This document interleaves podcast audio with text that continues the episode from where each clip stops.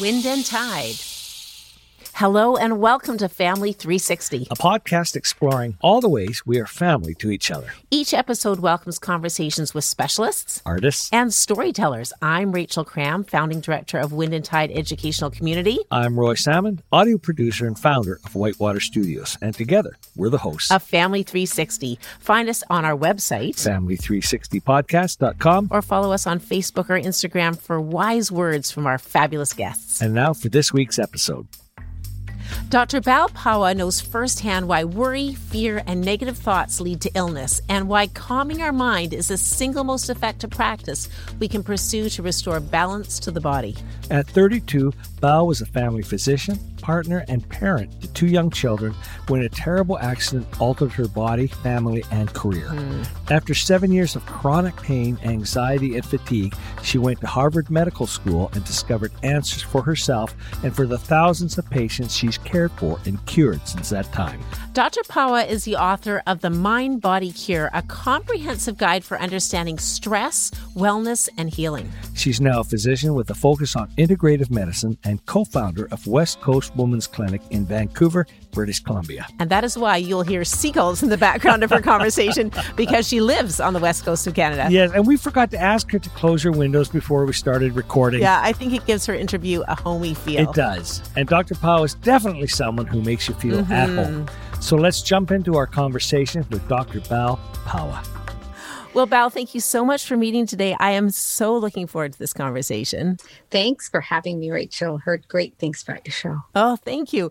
Well, as I've been watching you over the last weeks in interviews and in your wonderful TED Talk and in reading your book, I have many questions, and I know you have an abundance of responses. And I think this is going to be a really informative interview. Well, I hope so. I want your listeners to glean as much as they can out of this. And I think you and I are going to discuss a lot of stuff today. Some great stuff. That's a good start. well, as I was preparing, I keep getting this visual of the lint drawer in my dryer and RRSP contributions.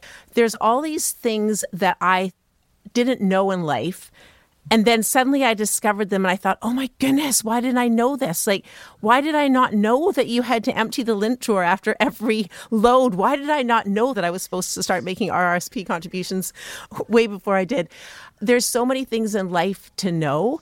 And I feel like your book for health, it's this list of these are the things that you must know to be able to survive and thrive in life. Yet we don't. You know, Rachel, that filter in the dryer. I had no idea until I got married and it was full. and then I realized, oh my God, we need to change this. But that's a great analogy about the nervous system. It is so integral to our body. And we all have one. And we don't have a instruction manual on the nervous system. So that's what this book is about to tell people one, that they have a nervous system, and two, how to use it to their benefit so it works for you, not against you. Hmm. Well, over this last year with the pandemic, obviously it's ushered in whole new levels of stress. But even before the pandemic, we were at what many people were calling chronic levels of stress. And you even say, I've heard this in some of your talks, that 75 to 80% of the symptoms that come into a doctor's office are related to stress. And I would say, as an educator, the same is true in the classroom. I would say that probably 75 to 80% of the behavior problems and the learning concerns that you see in a classroom are related to stress. And so this is such an important topic. But before we jump into that, um, I like to start conversations on Family 360 with a question just to help listeners connect to you so that we can connect before you direct? Sure, that would be great. Okay, here's the question Aristotle stated, Give me a child at seven, and I will show you the adult. And I'm wondering, Bal, is there a story or experience from your childhood that has shaped the adult that you are today? Well, you know, I immigrated here with my family to Newfoundland on the east coast of Canada back in 1967. And of course, there were so many differences, but the one I remember the most is sitting in a classroom. I was in grade two, and there was a girl with very blonde hair like yours sitting right in front of me. And I couldn't speak a word of English and her hair sort of fell on my desk. And first, I just kind of gently touched it. But the curiosity was, is this real? I wonder if it's attached to her head. And I gave it a big tug and she yelped. and the teacher just looked at me and reprimanded me. But I just didn't have the words to explain. I was just curious. I just wanted to know if it's real. It was just like when you experience snow for the first time, mm. that natural curiosity hasn't left me. And I'm still curious to this day. And I think that's what propels my passion and growth I always ask questions and I want to know and I want to get to the literal root cause of the problem. Where had you immigrated from? From India. My father thought he was coming to the bright lights of Toronto. And back then, there's no internet. So he, he applied for the job and landed in this tundra. And it, it was just middle of February and snow everywhere. It was quite a climate shock, a culture shock. But and it goes back to adaptability, resilience, and the warmth that we received in the community and the way they embraced us. I think all those three components contributed to us making it a home here. Hmm. Well, I've never been to Newfoundland, but I want to go. It just looks like a, a gorgeous province to explore. It's a beautiful geographical province, but you know what? The people are just so unconditionally loving and mm-hmm. embracing and that's still my home it's where my heart is and mm-hmm. i'm still connected with all the people back there hmm. i love hearing that because you know there's so many stories right now of where there is exclusion and us and them and people not having that yes. kind of community so we need to hear stories like that yeah, it's a wonderful story. And one of these days, I'm going to write about it too. I have one more book in me. you do, I know. And not just on Newfoundland, because you're planning one more book about stress, I believe. And I love the title you're talking, Mind Your Ovaries. yes. I, I talk to a lot of women, Rachel. So from ages 18 up to age 70, 75. And across the reproductive spectrum, we don't realize how impactful stress hormones are to the ovarian tissue. And the ovaries really react. So when we think about PMS, postpartum depression, PMDD, depression at menopause, our hormones are really powerful neuromodulators hmm. for women. So I, I, I, think we need to have a conversation about that. we do. And you and I need to have a conversation about that because that is exactly where my life is heading right now. I need to mind my ovaries. Perhaps that's an overshare. But I am so looking forward to hearing other stories that you have to share as well. I know that you've had some very significant moments in your life that have absolutely shaped you, even in, in addition to those early memories. So I look forward to getting into that. When I listen to you speak, Belle, when I read your book, I feel like you are this wonderful mother wanting to scoop us all under your wings out of great, great care for humanity. It it comes across with deep care connected to it, and I think that's what it makes it resonate. You're absolutely right. I am doing this as a passion project because I'm at the sunset of my career. I've been in practice for 30 years. My kids have left home, they're independent.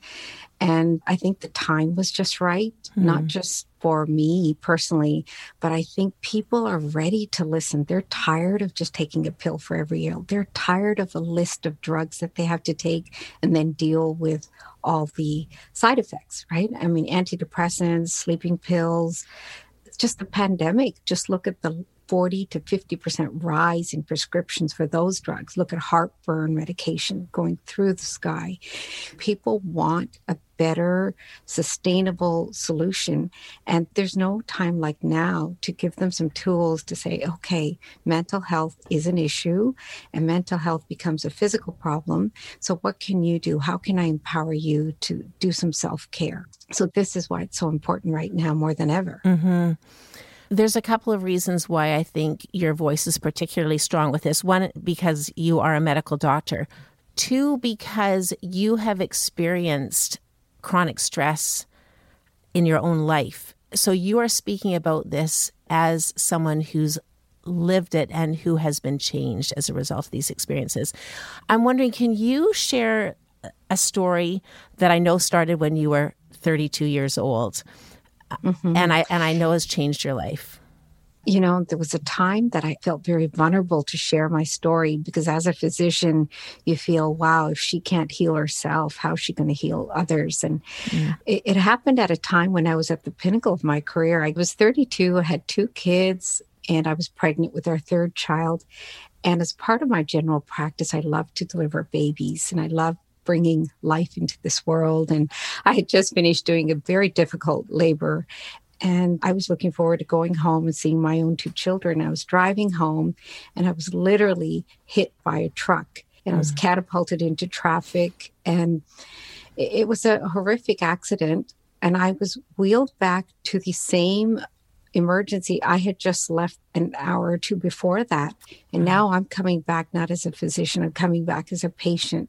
And that began a seven year journey. I lost my baby in the mm. ordeal. I had PTSD from the accident because I kept reliving the accident over and over. I had multiple physical trauma, I had broken bones, a collapsed lung, and your body heals. But in those seven years after multiple surgeries, many, many different medications, specialists galore, I couldn't go back to doing deliveries. My shoulder was unstable. Mm-hmm. So I went to Harvard Medical School to learn how to do counseling on mind body medicine. And I met Dr. Herbert Benson, who's a cardiologist. He was working on research for the nervous system, the way we function and how our body responds through the nervous system. And it was just transformative, Rachel, because mm-hmm. for me personally, I reclaimed my health and I was able to heal. He mm. said, You cannot heal when you're living in fight or flight. Yeah. So, my trauma, the emotional trauma, the physical pain, the chronic pain that I had was all keeping me stuck in fight or flight. And then he said, In order to heal, you have to live more in the parasympathetic system. That means put the brakes on. And he taught me how to put the brakes on. So, I'd had to really transform the way I was thinking because your mindset becomes a victim mindset when you're in chronic pain. Mm-hmm.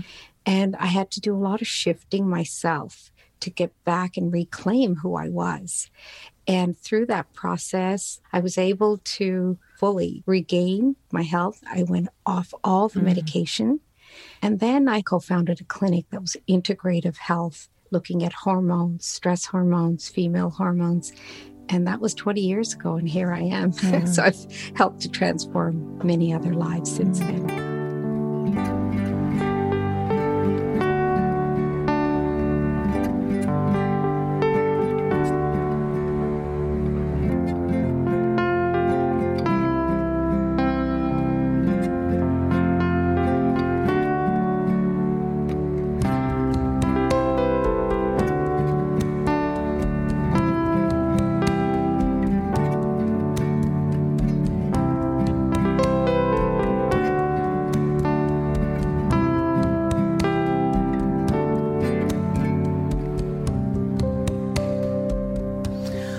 Thanks for sharing that story, Belle. I know it's in the past, but I'm sorry for your loss. Yeah.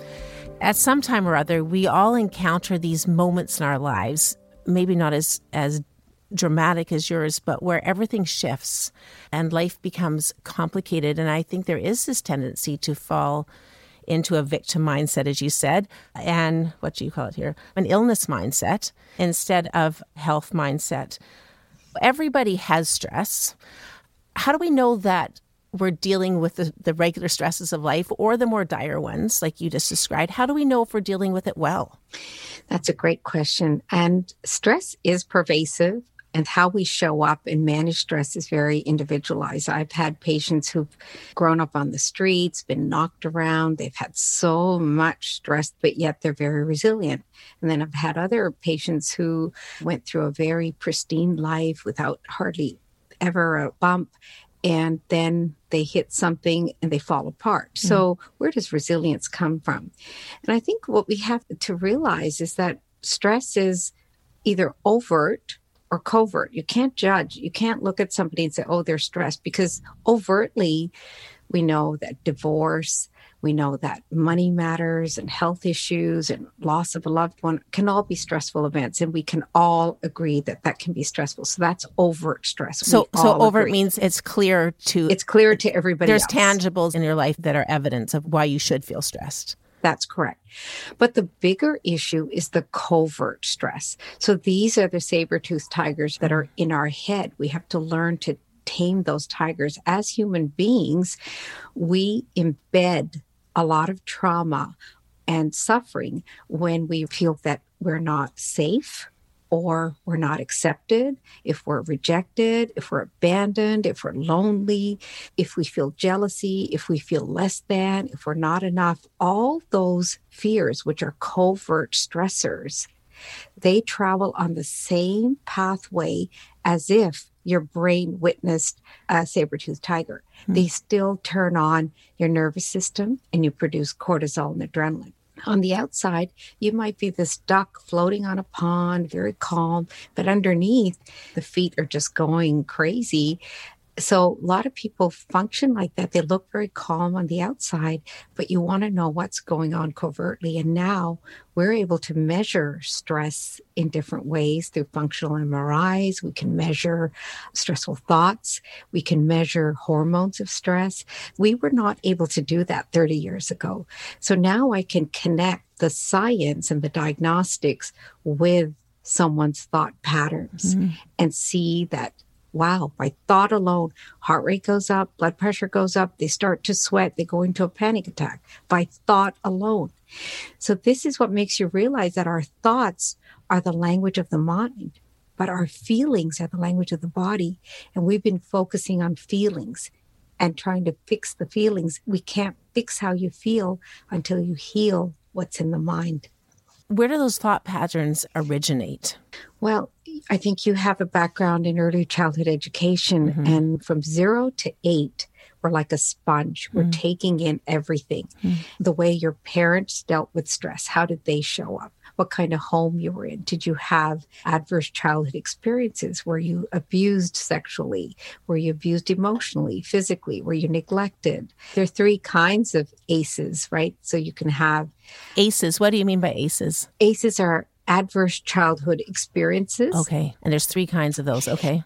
Yeah, there's abuse, there's neglect, and then there's household dysfunction. So abuse would be psychological or physical or sexual abuse. Neglect would be physical uh, neglect. You're not given proper food or clothing or shelter. And then there's emotional neglect. You grow up in a very wealthy home, but the mother and the father are disconnected from you as human beings, we're biologically hardwired to connect with other trusting adults and form stable relationships. Mm. So that's a form of neglect. Household dysfunction, you know, there's divorce, there's conflict, there's violence. I have many patients who say, Oh, my husband was abusive, but he never lifted a finger on the kids. He only beat me up. Mm. And I would say, Well, the child witnessed that. And so that's a type of adverse childhood experience. So when we have adverse childhood experiences, it actually causes changes in the child's brain and they view the world as not a safe place, mm. not a trusting place. Mm. And so we know that ACE scores are associated with many diseases, right? Autoimmune diseases, diabetes, long term chronic illnesses. But it also is associated with mental health issues mm. and repeating violence or substance abuse. So, what can we do about it? This is the good news. Yeah.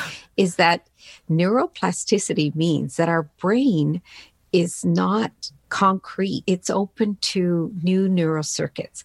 But what we have to do is rise above all the conditioning and the trauma and reach a better place of consciousness. So we have our conscious and a subconscious mind our belief systems and mindsets are formed by the subconscious. But if you want to make some changes, you have to stay awake and say, Am I just a product of my past? Am I a product of my conditioning? And you start catching yourself in your thought process and you're able to create new neural circuits using some of the formulas that I'm going to teach you today. Mm-hmm. Well, and with those formulas, especially for someone with a high ACE score, you can wonder is this going to be too hard? Will I have the capacity to do this? And you say simple, realistic changes to mindset and lifestyle can bring positive changes to your health right now. And I'm just so excited for you to bring this forward because they are simple.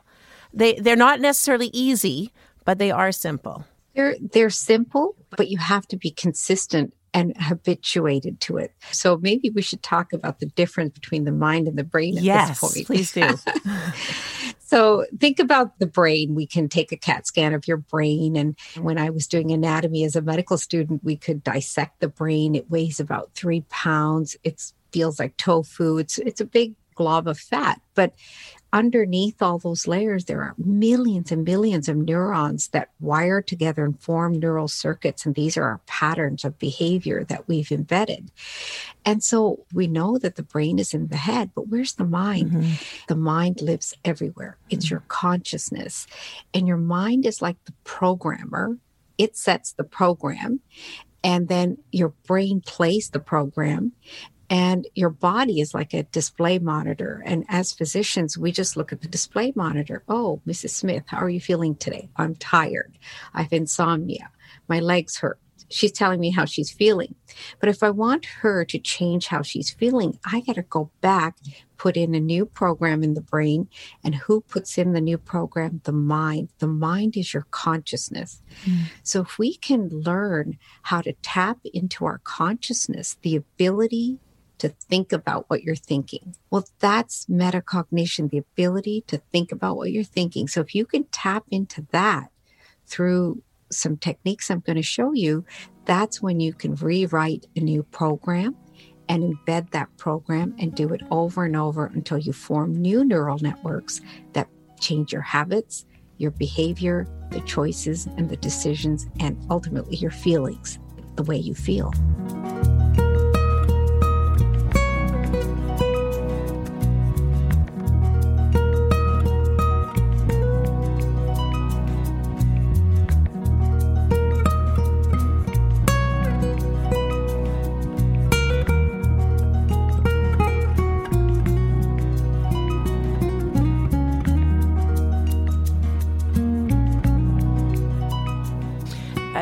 A title in your book. You say, How to Short Circuit Stress Hormones and Create a Healthy Brain. And that's what you're yes, describing there. That's what I'm describing. Yeah. Our brain is electrical, it's chemical, it's biochemical, it's biological. There are so many aspects, and we can actually measure brain waves with EEGs. Mm-hmm. We can measure neurotransmitters. We can measure how neurons fire now with functional MRI. We can see where blood flows with people who meditate. We can see blood flow going to separate areas, people who are stressed chronically abused, we can see that certain areas in their brain grow bigger than other areas. So, so much new data and new diagnostic technologies emerging that we can now measure what we could never measure before. We always knew stress could cause disease, mm. but now we see stress is made in the brain through the nervous system and it actually affects the very organ that originated the stress. Hmm. This is so fascinating. Bal, I'm wondering if now is a good time to move into your BMW. Mm-hmm. Okay. I like how you started your TED Talk offering everyone a BMW. I, I wonder if that's a good direction to head now into your BMW mindful practice, how we prevent our mind from driving our brain around the bend. and I think realizing we have control over our thoughts and our minds. Yeah. So, Rachel, I think the thing that people need to know is we can mm. name it, tame it, and reframe it. And let me take you through that. Okay. And what are we That's, naming? We're going to name the thoughts. We're going to be the metacognition expert and say, okay, there I go. I observe it and I name it. That's a fear thought. That's a negative thought. So you name it and then you tame it. You tame it by using the BMW meditation. So, mm. meditation is the thoughtful act of creating order. And when you look at our mind it's constantly going. Mm-hmm. There's so many thoughts, but meditation is going to allow you to create that order. And what you want to do is engage three things BMW breath, mind, and word. Okay, so breath, mind, word. I'll be like your point monitor for the listeners. Okay. So, breath, how is breath important? Breath is very important because it's going to turn on your rest and repair. You inhale through your nose you hold for five seconds and exhale through your mouth. When you do that slowly and deeply for about five minutes, your heart rate will go down, blood pressure goes down, the blood flow to your gut is better, the oxygen flow is better. So we know you're in rest and repair. That's the breath. The M is the mind. We've got to get your mind to be calm and just focus on the breath. Don't think about anything else. Be in the present moment and just focus on the breath. The W is a word. It really helps if you pick a word. It could be amen or om, whatever resonates with you. And you say the word when you exhale. Hmm. So you're breathing in, holding for five seconds, and exhaling through your mouth. And when you exhale, just say the word amen or om, whatever works. Those three things together get you into the nervous system. That's mm-hmm. where you tame it. You're now controlling your nervous system. Your nervous system is not controlling you. That's the difference. Okay, so just to clarify, you can let me know if I'm off track here. When a stressful thought is in our mind, we name it, identify the thought, we tame it, use BMW, breath, mind, and word to control the thought. So we name the thought, yes. tame the thought, and then how do we reframe the thought? Okay. So name it, tame it, and reframe it. Now you move to the next section. And if I can continue on as your point monitor, yeah. Bal, you have another acronym for reframing our thoughts SODA, S O D A. What's a SODA technique? Yeah, SODA is wonderful. You can now lay down new neural circuits. You want new thoughts, new patterns, new decisions and choices. Okay. So you stop, you observe, you D is for detach from the fear based thought that you identified. And A is for affirming a trust based thought. So it might be that, you know, you have a fear of walking into a room with strangers and you say, oh, they're not going to like me. So you've got this, this fear. So a, a better thought that would serve you say, I am safe. I'm whole. I'm complete. I don't need anyone's approval. Right. So you use a different affirmation and you show up in the same situation, but now your mind has shifted. You're not in a fearful state, you're in a trust state. Hmm. So that's called the SODA technique. And you can use that for almost any situation because any situation is individually perceived and it's not the actual reality. It's just how you're reacting to it. Hmm. Right. So name it, tame it, and reframe it is something you can use in any situation. And it's a skill that a lot of parents want to teach their kids when they're young because stress is not going away. Mm. Stress is pervasive. Mm. And what if we could teach our kids to do relaxation techniques when they're very young? That would be a life skill that they could use and implement for the rest of their lives because well, stress is not going to leave them. Yeah. You know, it's really interesting in schools right now. There are lots of changes that are happening to try and alleviate stress for kids. Um, we've taken away grades. We've really changed how testing happens. We've changed how sports happens. There's been elimination of a lot of competitions.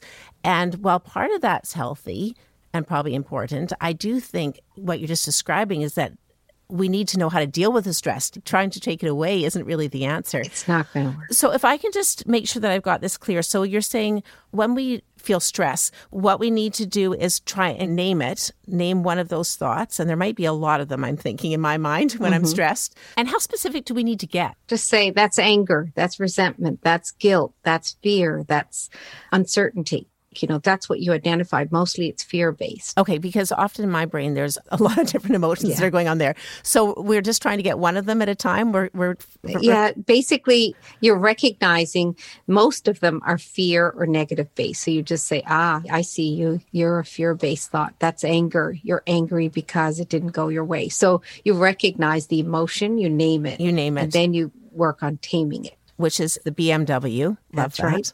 I've always wanted a BMW. Okay. Repair. okay. And then you're reframing it with SODA, S O D A. Yeah. So when you use the SODA technique, now you're not just going to be calm. You're actually going to be different the next time you show up because that's what lays down the framework is SODA technique helps you to put in new pathways. You're creating a new program. Remember, the mind is the programmer, and your brain's going to play a different program, a program of trust, hmm. not fear. Hmm. So this is what we're aiming for is when we create resilient minds, we want our mind to create a program of trust, of safety, of feeling whole and complete. And as I was saying, teachers and parents, you know, the newer way to impart uh, some of these techniques to children is first working on yourself, doing the work, so that when you show up as a parent or a teacher, you're consciously role modeling. You're showing up, you hear them and feel them, and not just react to what they're saying. Hmm. So, how would that look different to less conscious parenting, parenting without access to this kind of knowledge? Okay, let me talk on that a little more. Okay. So, you as a teacher or a parent will actually walk into a room, see a kid who's taken a pair of scissors and cut his hair off, and immediately you might react and say, Oh my God, what did you do? You could have cut your ear off. Or the conscious parent might take a deep breath in, not worry about what other people are going to think or what might have happened, and respond not react and say, Oh, this is really interesting. I'm curious. What were you trying to do here? What did you think was going to happen with those scissors? So you're more inquisitive. Mm. So then that allows the child to say, okay, I, I made the mistake. It's not the parent pointing out a mistake. The child then realizes, oh, scissors have a consequence. The scissors cut off hair, and this could last a long time, this mistake. So they realize it on their own. So the consciousness that comes into parenting and teaching has to begin with the individual doing their own work when you show up. Hmm.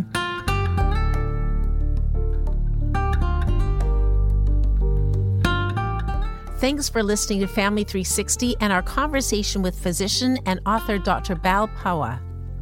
Our next release is the first of a four episode highlight series, starting with The Road to Resilience, our conversation with parenting specialist, author, and Australia's Queen of Common Sense, Maggie Dent. Join us. And now back to our conversation with Dr. Bal Pawa, who's about to describe how we begin to move out of anxiety and into calm by altering the depth of our breath.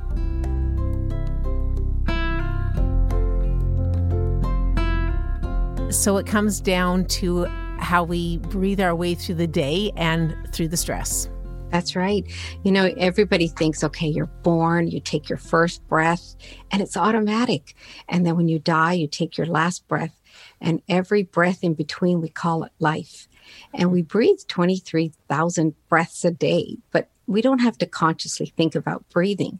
If you try to stop breathing, you can't. It, your autonomic nervous system kicks in. However, you can control how you breathe.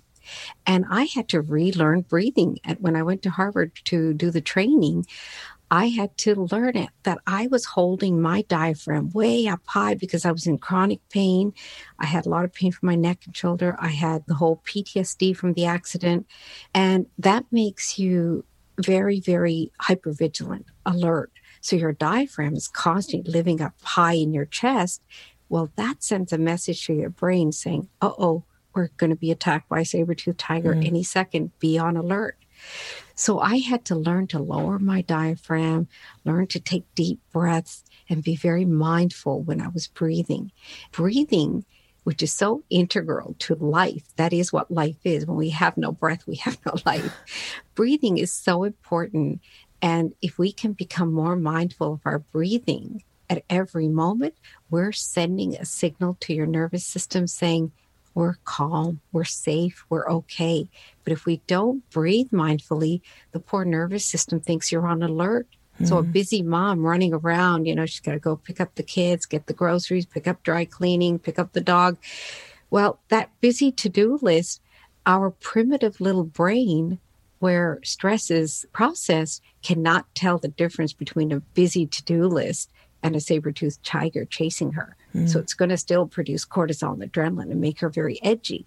Well, what does that do to the mom when the kid she picks up from school gets in the car and the mom is on edge and hyper vigilant? The kid says something, she reacts, not mm. responds, she reacts right away. She's already jumped the conclusion and figured out what she's supposed to say, or she might have gone to the worst case scenario, catastrophizing. So, this is why it's really important as parents that we show up very consciously and say, How am I showing up? Do I respond or do I react? Is my nervous system just automatically going into stress? Because stress is automatic, but relaxation is not. It's conscious. It's something that you have to bring on voluntarily by using your conscious mind. You talked about breathing in your diaphragm. Am I understanding you correctly to say that when you're breathing in your diaphragm, that is when you're living in anxiety? Is that right? Well, if you're on edge, it was designed that when you were running from a tiger, your diaphragm would be riding up high. And if you're shallow breathing, you're only using the top part of your lungs.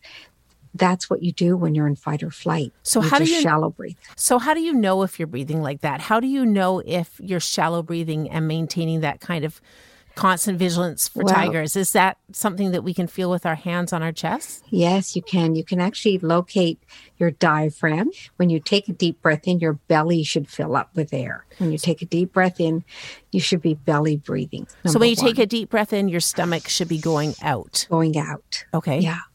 So that's one way. And The if your stomach's is- going in, when you breathe in, if your stomach's coming in, does that mean that you are breathing in your diaphragm where you don't want to be breathing? Is that where you don't want to be breathing. Yeah. yeah. okay? That, that's more shallow breathing. So deep breathing would be belly breaths where your belly pops out and also where your shoulders. If your shoulders are riding high and you're carrying a lot of stress, all these muscles around our chest called intercostal muscles, they become very tight when you're habituated to being in stress all the time. So I'll see patients and I'll say, take a deep breath. And I really have to force them to open up their lungs. But if I just watch them, they're using just the top part of their lungs and they're very stressed and their muscles are tight. I can feel their trapezius and their intercostal muscles are very tight. Hmm. So we become habituated. If you're in chronic pain or chronic anxiety, you just learn to live like that. But we're not living with true breathing, and oxygen is the drug of choice. That's what we want for all ourselves. Yeah, yeah. This is so excellent, Bal. Oxygen is the drug of choice. That's a great line. Now, I know there's so much more you have to say on this, so people will probably need to pick up your book. Uh, but is there more you want to say right now on name it, tame it, reframe it, or or do you want to just move on? Like, do you want to? Is there anything else you want to say? I, I I think it's important for people to know that our brain will naturally default to what's missing and the negative. We have a negative bias because that's how we learn to survive as humans is always to look for what's missing. So we have to consciously, you know, savor the good, Uh, take in the good, relish the good moments and celebrate the good moments because that actually helps our neural circuits to become more resilient. So if we're trying to create resilient minds, which is the opposite of stress minds, then taking in the good is very important. Mm-hmm. That sounds fabulous. I'd love to explore that with you. Now, you've got some techniques, I don't know if that's the right word, some practices that people could consider in addition to BMW and soda to help override that negative bias. Would you want to share what some of those are? Yeah. We'll we'll share a couple of them. Um, as I say, our brain was designed to just live in the negative and always be hypervigilant and default to stress because that's how we survived as a species. So some people have cultivated gratitude, for example, or they've learned optimism. So optimism can be learned.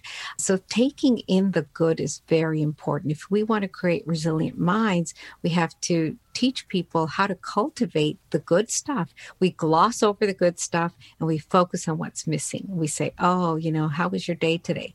Oh, you know what? The teacher yelled at me and then this kid knocked me over in the playground. And, and the kid starts to realize that if he complains and brings home negative things, then the mother picks up on that. That is so true. That's so, so true. true. Because you, how often when your kids get into the car and you say, How was your day? How often they go, It was glorious. Exactly. But if they're modeled that at home, and if we as parents say, let's sit and savor, you know what? We just had a really great dinner. Let's just savor the moment. Hmm. Hey, how nice was that wonderful picnic in the park? Let's think about that. And on a multisensorial level, use all your senses to take in the good. It's called taking in the good. Hmm. And when we do more TIG, taking in the good, helps to create a resilient brain.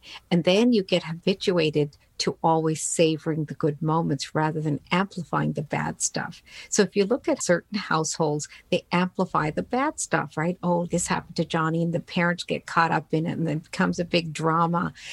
And what if they acknowledge something bad? Of course, we don't gloss over it, but we also equalize it by amplifying the good stuff. Well, what good happened today? So I, I got in the practice with my children when they were young. I said, Tell me five good things before you go to bed. What happened? What are the five things you're grateful for, or five good things that happened today? I've done this with my kids too. Sometimes they're like, oh, mom. but I, I think that I have done it without the full understanding of how that does habituate gratitude, as you explain in the book, and how we can habituate optimism and gratitude in place of anxiety and worry. Yes. So, so important to know these things. Now, Bal, I know there is so much you can talk about, and I'm whipping through my notes in front of me right now, knowing that we're about to run out of time. Can we spend a little more time on our propensity towards a negative bias versus taking in the good? You have some very simple but intriguing practices for this. And I know our listeners will really appreciate concrete examples. That, that there are some things that they can do. Uh, yeah, I'm thinking of three in particular that really caught my attention. I have them highlighted here. Mm-hmm. They start on page 56 in your book. Okay. the first is story, savor smile. The second is train your brain. And the third is neurobic exercises, which I found okay. quite fascinating. Okay, so those are great reframing techniques. As I mentioned earlier, we have a negative bias and we don't spend enough time taking in the good. So, a way to take in the good is to amplify the story, to savor it, and to smile. And what mm. that means is relive a good experience by using all your senses to remember it. The sun was shining on my face. How did that feel? The grass was soft on my feet. There was a fragrance of lilacs close by. So, all the sights and sounds of the story are embedded into your brain on a multisensorial level. And mm-hmm. just by thought alone, you can create a good feeling. Just by thought alone, we can create stress and bad scenarios. By thought alone, we can create good scenarios by amplifying them. The mm-hmm. reason that we remember bad stories, things that happened in the past, is because our brain honed in on it. And when you're reframing a story, it's really important to amplify the good things and then taking the time to savor it. Mm. Savor it means relive it mm. over and over. And smiling, our muscles embed memory also. They did a study on depressed patients and just getting them to laugh at humor, showing them a funny movie, and reminding them about laughter. Once they started, the facial muscles sent messages back up to the brain and reactivated good memories again about laughter and joy. Mm. So it's not just a mind body connection, but also a body mind connection. There's a bi directional flow between the body and the mind that our muscles also carry memory and they can help us to relive good things by using smiling as an example of a muscle memory.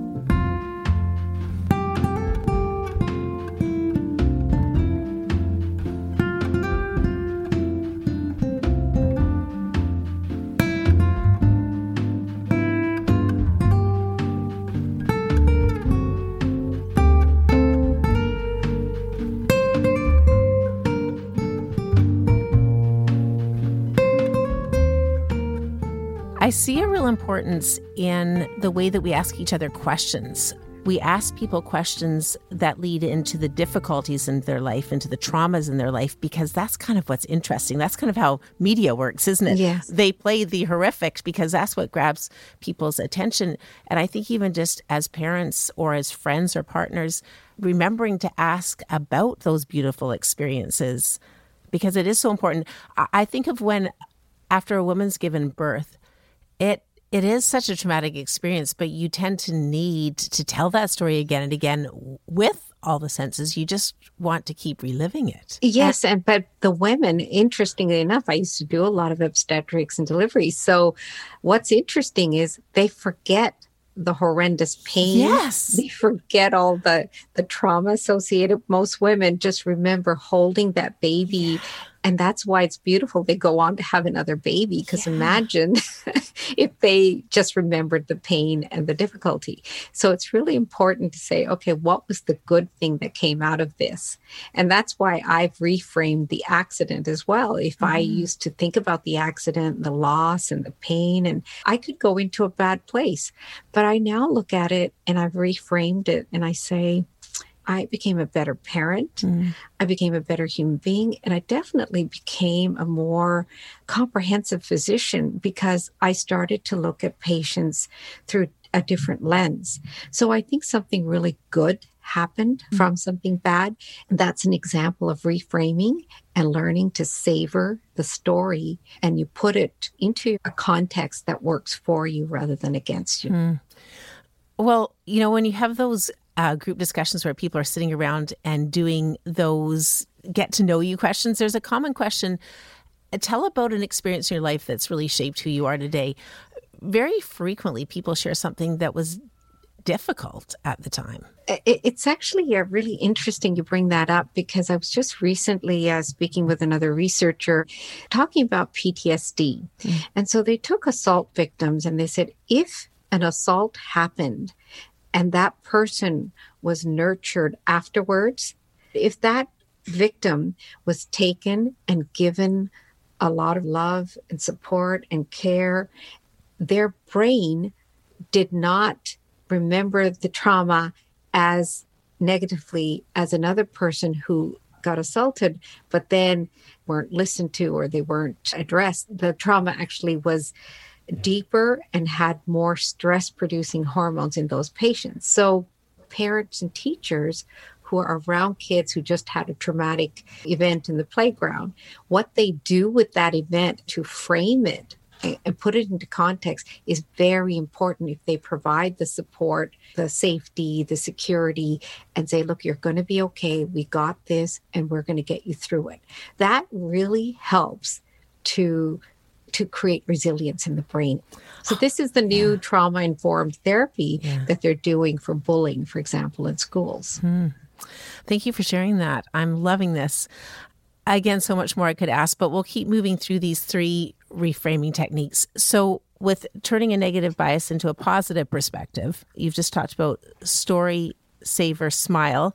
Then you talk about train your brain, and you say at least 10 times each day, I try to become aware of my automatic pathways and consciously change my vocabulary if it's negative. I found this very interesting. So, awareness is the agent of change, Rachel. When we become aware of our inner dialogue, we actually can go to high places. And I think mm. for me, after the accident, the dialogue was, this is hopeless. I'm never going to get better. I'm never going to be a doctor again. And I started to get into that negative bias mentality and they became habituations emotions became behavior patterns and that became my personal reality what what is your personality personality is your personal reality love that and what woke me up from my personal reality was my daughter at the age of 6 she was 2 when I had the accident the age of 6 she brought home this mother's day booklet and she said, This is my mommy. She always has pain. This is me bringing an ice pack to my mommy. Mm-hmm. And I was devastated, Rachel. I thought, Oh my goodness, my daughter's going to remember this debilitated woman. That's not who I am. This is what she's going to remember me as. And this is what propelled me to change my inner dialogue. Mm. And I said, I've got to be aware of what I'm thinking because this is what she's seeing. Mm. So the awareness piece is very important. Be aware of what you think. And when you change your mindset, you change your health. Mm.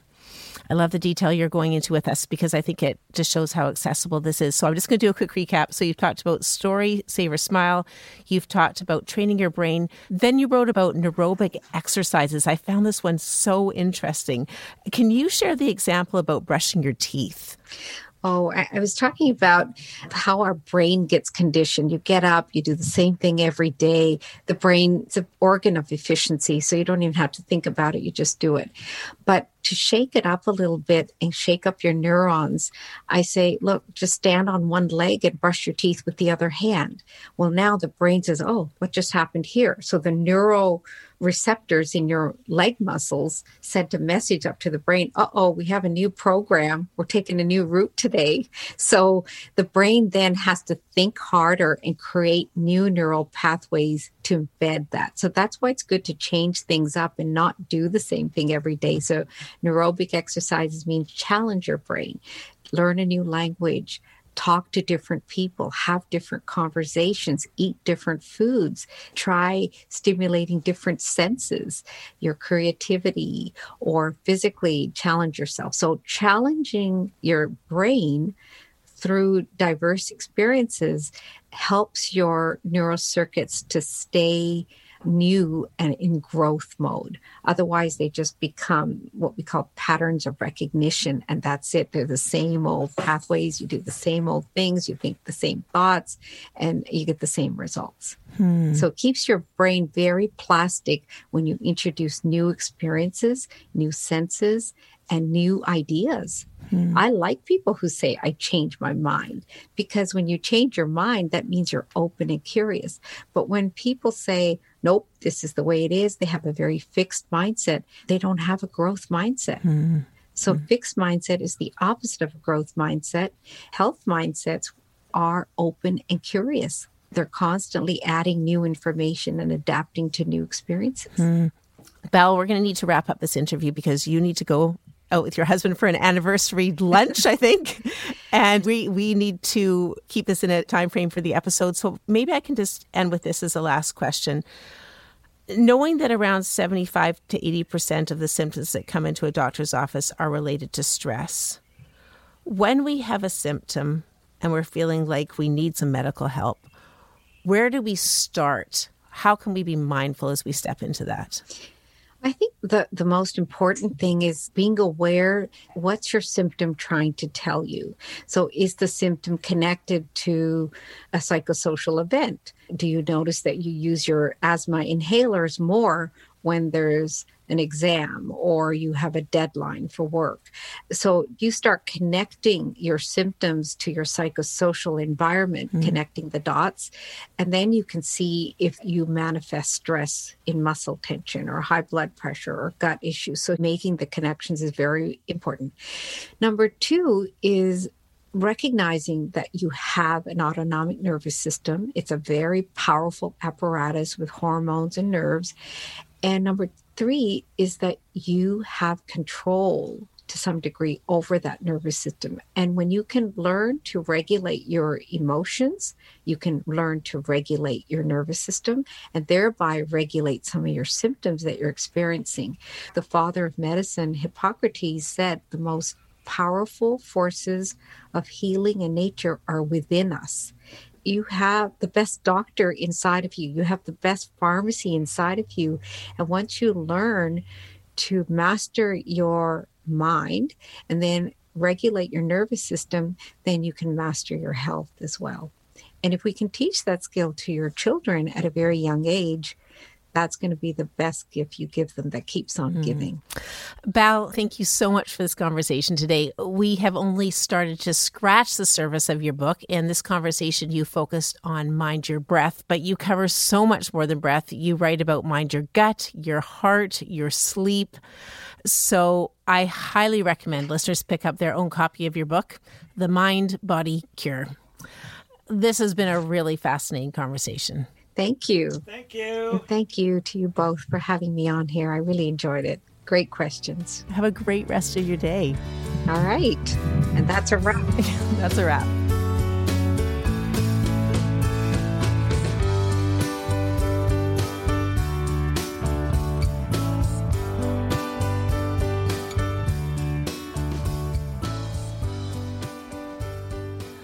I so enjoyed how Dr. Pawa ended her conversation mm. with this quote from Hippocrates.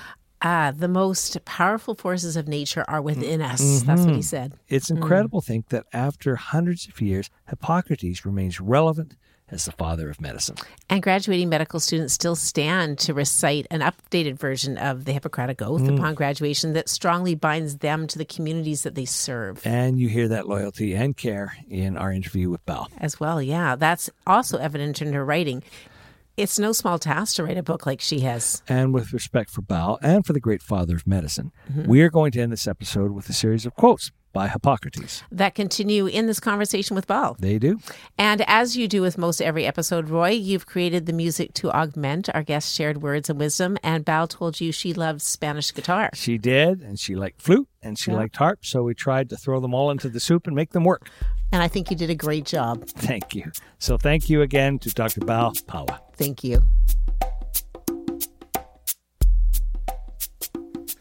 So here are words from Hippocrates, offered over 2,400 years ago. On health and wellness. Health is the greatest of human blessings. All parts of the body, if exercised, become healthy, well developed, and age more slowly. But if unused, they become liable to disease, defective in growth, and age quickly. It's more important to know the person who has the condition than it is to know the condition the person has. If we give every individual the right amount of nourishment and exercise, not too little and not too much, we would have found the safest way to health. Our food should be our medicine, and our medicine should be our food. If you're in a bad mood, go for a walk. If you're still in a bad mood, go for another walk. Walking is man's best medicine.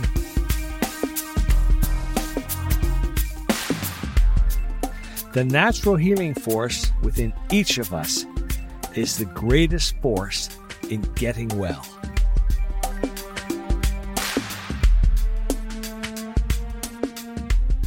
I'm Rachel Cram. I'm Roy Salmon, and thank you so much for listening to Family 360. 360.